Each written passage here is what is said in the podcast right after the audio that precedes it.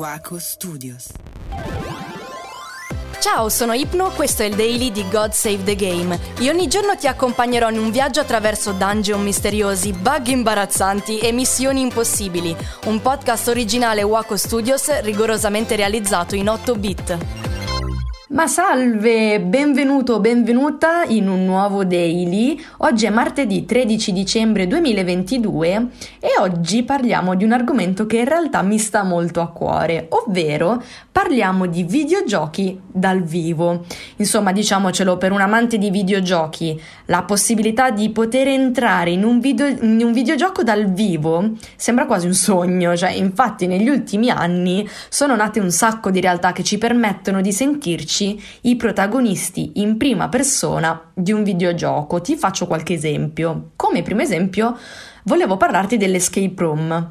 Praticamente è un posto dove verrete chiusi per 60 minuti in una stanza tematizzata, poi ovviamente ci sono un sacco di tematiche in giro per il mondo e bisogna riuscire a scappare entro i 60 minuti naturalmente attraverso la risoluzione di enigmi e indovinelli. Ci sono ovviamente varie tipologie di escape room, se ci pensi però è proprio esattamente come essere dentro un videogioco tipo in stile avventura grafica, no? Cioè, come ad esempio potrebbe essere The Wardrobe.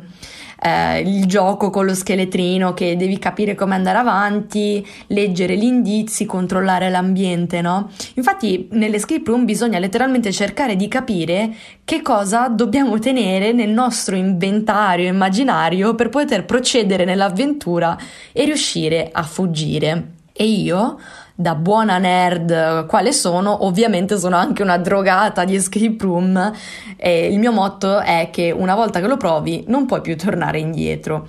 Un'altra tipologia invece eh, potrebbe essere ad esempio laser game o paintball, che in realtà potremmo più descrivere come uno sparatutto dal vivo, un po' come Call of Duty o Doom dal vivo ovviamente senza uccidere nessuno, si spera, e se ci pensi, le strategie che usiamo negli sparatutto, in realtà possiamo anche usarle nel laser game o nel paintball.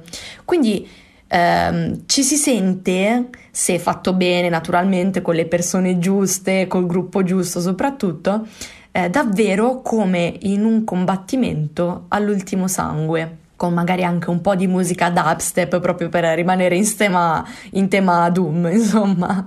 Ultimamente poi, eh, specialmente all'estero, sono nate veramente un sacco, ma veramente tante, di nuove attività che in questo caso sono letteralmente chiamati videogiochi dal vivo.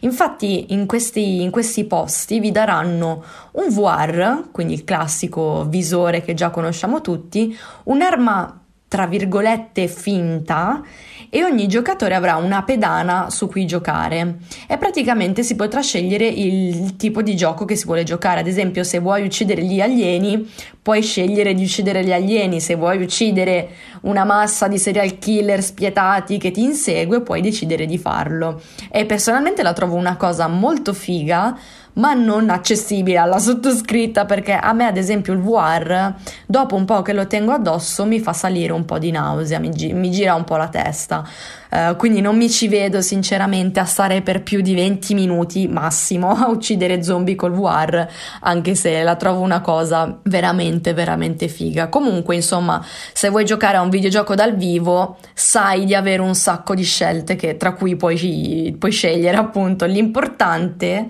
alla fine è portare a termine la missione.